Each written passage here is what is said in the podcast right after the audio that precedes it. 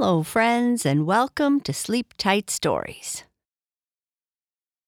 I'd like to say hello to Benjamin and Amelia in Michigan. Hello to Charlotte Juniper Fisher in Lake Oswego, Oregon. And hello to Piper and James. I'd like to say a happy belated birthday to Poppy from Los Angeles, who turned three on January 4th. Happy belated birthday to Parker Resnick, who turned 10 years old on February 22nd. Happy belated birthday to Emmy from San Anselmo, California, who turned 9 on February 23rd. Happy belated birthday to Tiago from Mexico City, who turned 7 on March 5th. Happy belated 7th birthday to Frankie from Gold Coast, Australia. Your sister Indy wishes you a very happy birthday and loves you very much. Happy birthday to Aviv, who is turning 8 on March 6th. Happy birthday to Elliot from Los Angeles, who turns 5 on March 8th. Happy birthday to MJ, who turns 13 on March 8th. Happy birthday to Kaya, who is turning 7 on March 9th. Happy birthday to Maya from San Antonio, Texas, who is turning 9 on March 11th. Happy birthday to Hannah, who is turning 6 on March 9th. Happy birthday to Camden, who is turning 11 on March 9th. Happy birthday to Sayon from Manchester, UK, who is turning 2 on March 10th. Happy birthday to Vaughn in Edmonton, who is turning 10 on March 10th. And good luck in your hockey playoffs. Happy birthday to Oliver from Winston-Salem, North Carolina, who is turning 3 on March 12th. Daddy O, Mommy, and Ella June love you so much and are very proud of you. And happy birthday to Lucas Rai from the Philippines, who is turning three on March 12th. Mommy, Dada, and Leia love you so much. Happy birthday to you all. I hope you have a wonderful day. Shoutouts and birthday wishes are one way we give thanks to our supporters. If you would like to support us and receive more bedtime entertainment like this, all ad-free, please visit our support page at sleeptightstories.org slash support. Thank you.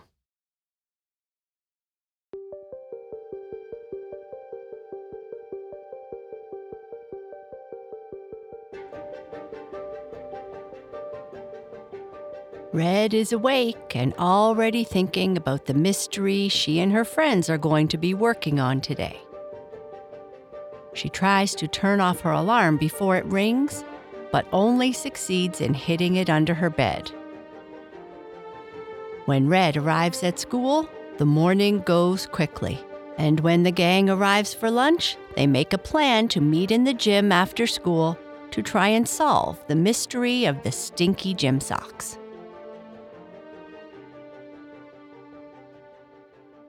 The Transfer Student, Part 12 The Mystery of the Stinky Gym Socks. Red lay in bed thinking about her meeting with the gang later that day. This mystery didn't seem as important as what they had worked on before. Doesn't the gym have a bad smell all the time? She thought to herself. And why doesn't the school refresh the air like her old school on Mars? So much about Earth still confounded Red. Looking at her clock, Red realized that her phone alarm was about to go off. Her mood may have improved since moving here, but the sound of that alarm, any alarm, still annoyed her in the morning. Red reached over to grab her phone so that she could turn off the alarm before it sounded, and it slipped out of her hand and landed beside her bed. She fumbled for it, but only managed to push it under the bed, where it started playing the most annoying ding ding ding ding. After managing to grab it, she, with one eye open, pressed the screen where the stop alarm icon was. Finally, some peace. Just then, she heard Blue's footsteps running to the bathroom and slamming the door shut. He got in there before her again. Ugh.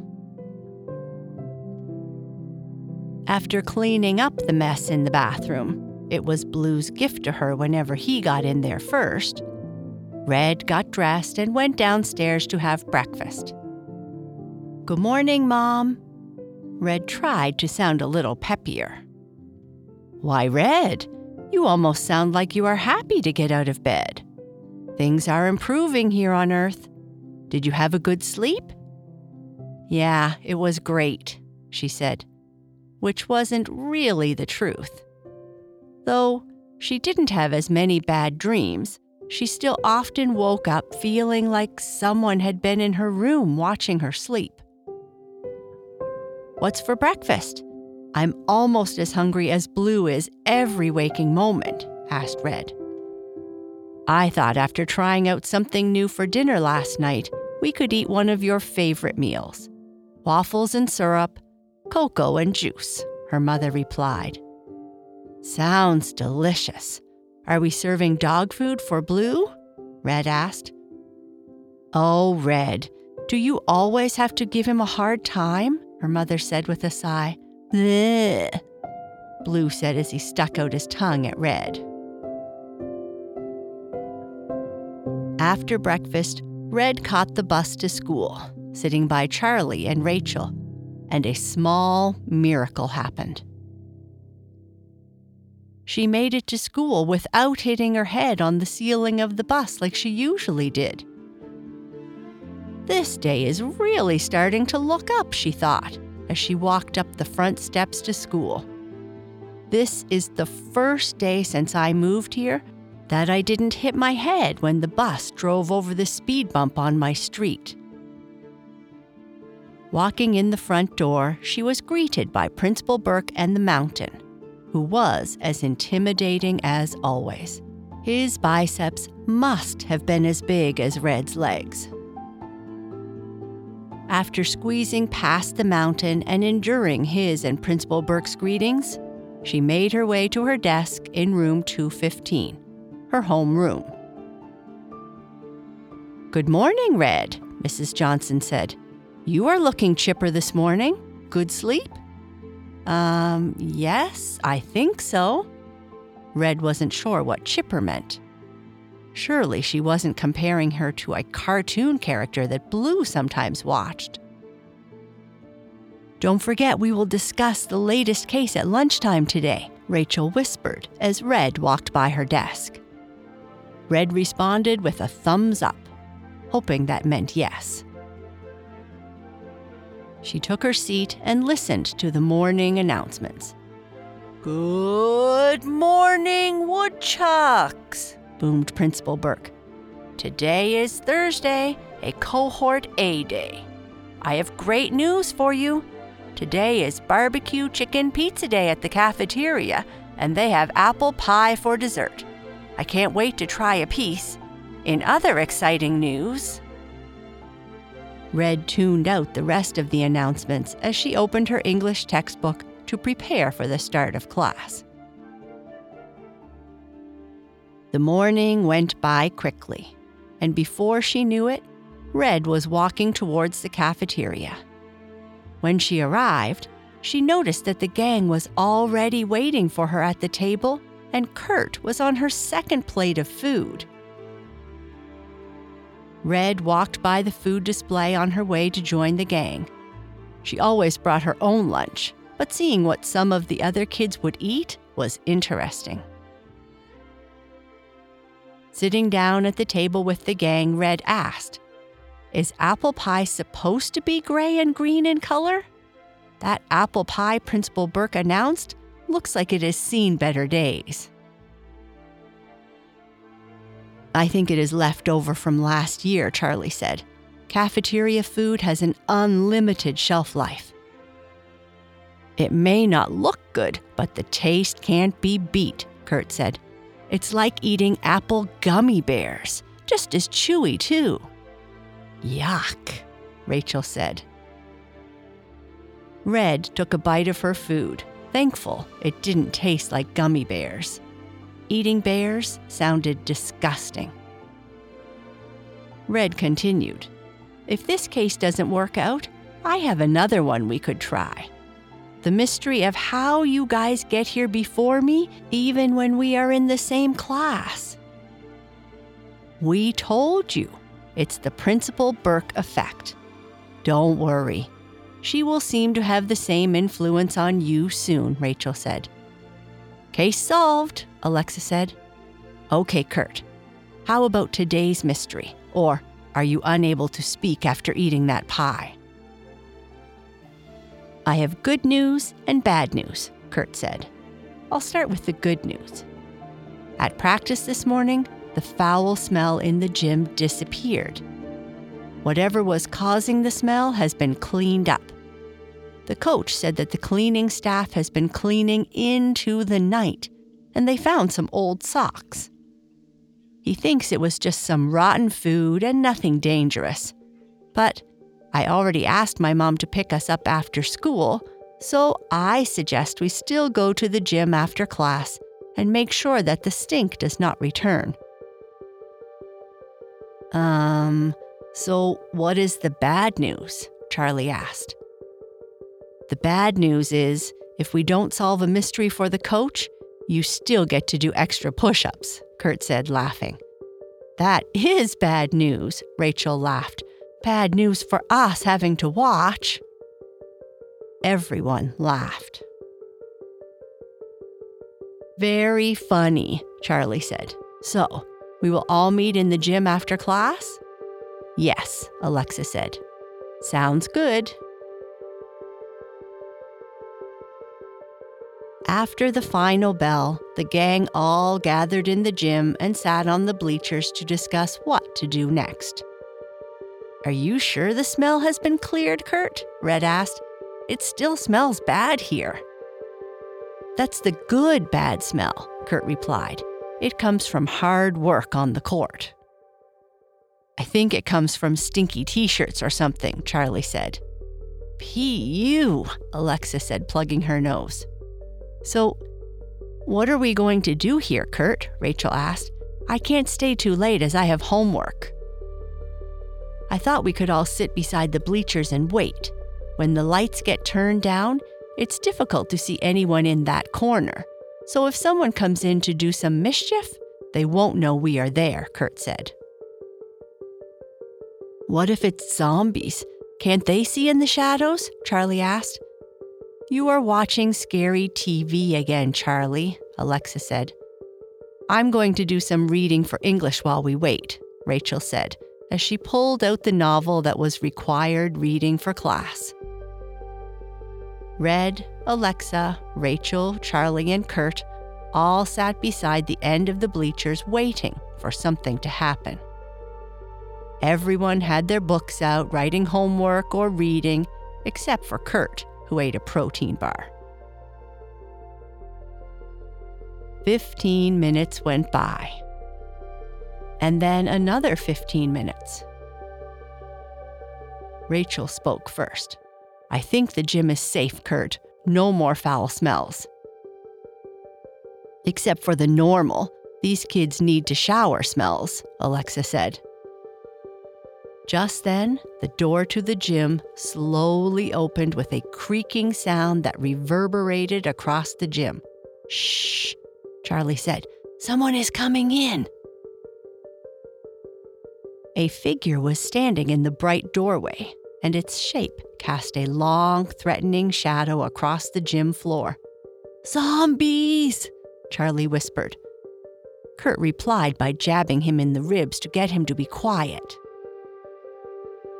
The door closed, and someone walked slowly into the darkened gym, breathing heavily and somewhat labored. That's no zombie, Alexa whispered, but what is it? The shadow walked across the gym floor to the other bleachers on the other side.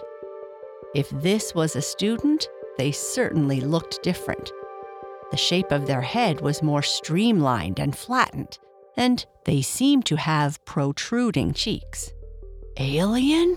Charlie whispered. Red was becoming alarmed. No way this mischief or whatever is going on in here has something to do with the Mars relocation program or the AID. It couldn't. They only do big stuff. The whole gang watched as the shadow pulled out from its pocket several long, thick, flexible tubes and set them on the floor. Then the shadow took out what looked like a spray bottle of some sort and started liberally spraying the tubes with some kind of liquid. The shadow then picked up each tube, threw them individually behind the bleachers, and sprayed the area with more liquid. Then the gang noticed the smell. Did you fart? Charlie asked Kurt. No, that's whatever that person has put under the bleachers. Man, it's disgusting, Alexa said. What did it do? Bottle up their farts for a year? This must be the person leaving bad smells in the gym. We must stop them, Kurt said. The gang stood up and Kurt yelled, Hey, buddy, what are you doing? The shadow looked like it jumped two feet into the air in surprise. Time stood still for a moment, but after seeing Kurt's imposing figure, the shadow took off running across the gym and out the door. Wait, Charlie yelled. We are just your friendly neighborhood mystery solving gang. Kurt started to run after the shadow until the smell got her again, causing her to stop momentarily. After plugging her nose, Kurt continued out the door after the smell bandit. Wow, this smell is like my worst nightmare. It is so bad, Alexa said. You should smell my brother Blue, Red replied. Kurt came back into the gym, turning the dimmed lights on full. Did you catch up to the shadow? Rachel asked. No, Whoever that was had enough of a head start to get away from me. It probably ran outside the school and hid somewheres. Someone actually ran faster than you? Charlie asked. Wonders do exist. We've got to do something about this smell, otherwise, it will flood the whole gym and maybe even the hallway. Alexa walked over to the other side of the gym with her shirt pulled over her nose. The shadow left behind gym socks, she yelled. We are calling this person the shadow now? These gym socks are stinky on a whole other level, Alexa continued. Yeah, someone needs to deal with their serious foot odor problem. Let's grab some paper towels to pick them up and put them into the garbage can. We can then take the garbage can outside so that the smell doesn't fester in the school all night, Rachel said. Good idea. The gang carefully picked up all the socks from behind the bleachers, put them into the garbage can, and took it outside. After taking a great big breath, Rachel said, Oh, I can breathe again. Beautiful, fresh air, Alexa exclaimed. Who would do such a thing and why? Red asked. I don't really understand earthlings, I, I mean people sometimes. Some people are just mean, Charlie said, breathing deeply. But we can assume these were not your normal stinky socks. Someone with a keen sense of chemistry sprayed these socks with a stink spray of some sort. Harmless, but very smelly. If you hadn't been with us, I might have thought you were pulling a gag so you wouldn't have to do more push ups, Kurt said. No, I would prefer to try and build an exoskeleton to do the work for me, Charlie replied. An exo what? When is your mother coming, Kurt? I'm starving and I think my father made spaghetti tonight. Just then, Kurt's mother pulled up in the parking lot by the gym. After the whole gang squeezed into the car, Kurt's mother said, P.U. Wow, you kids smell like you need a shower. No, Mom. Charlie just farted, Kurt said, making everyone except Charlie laugh.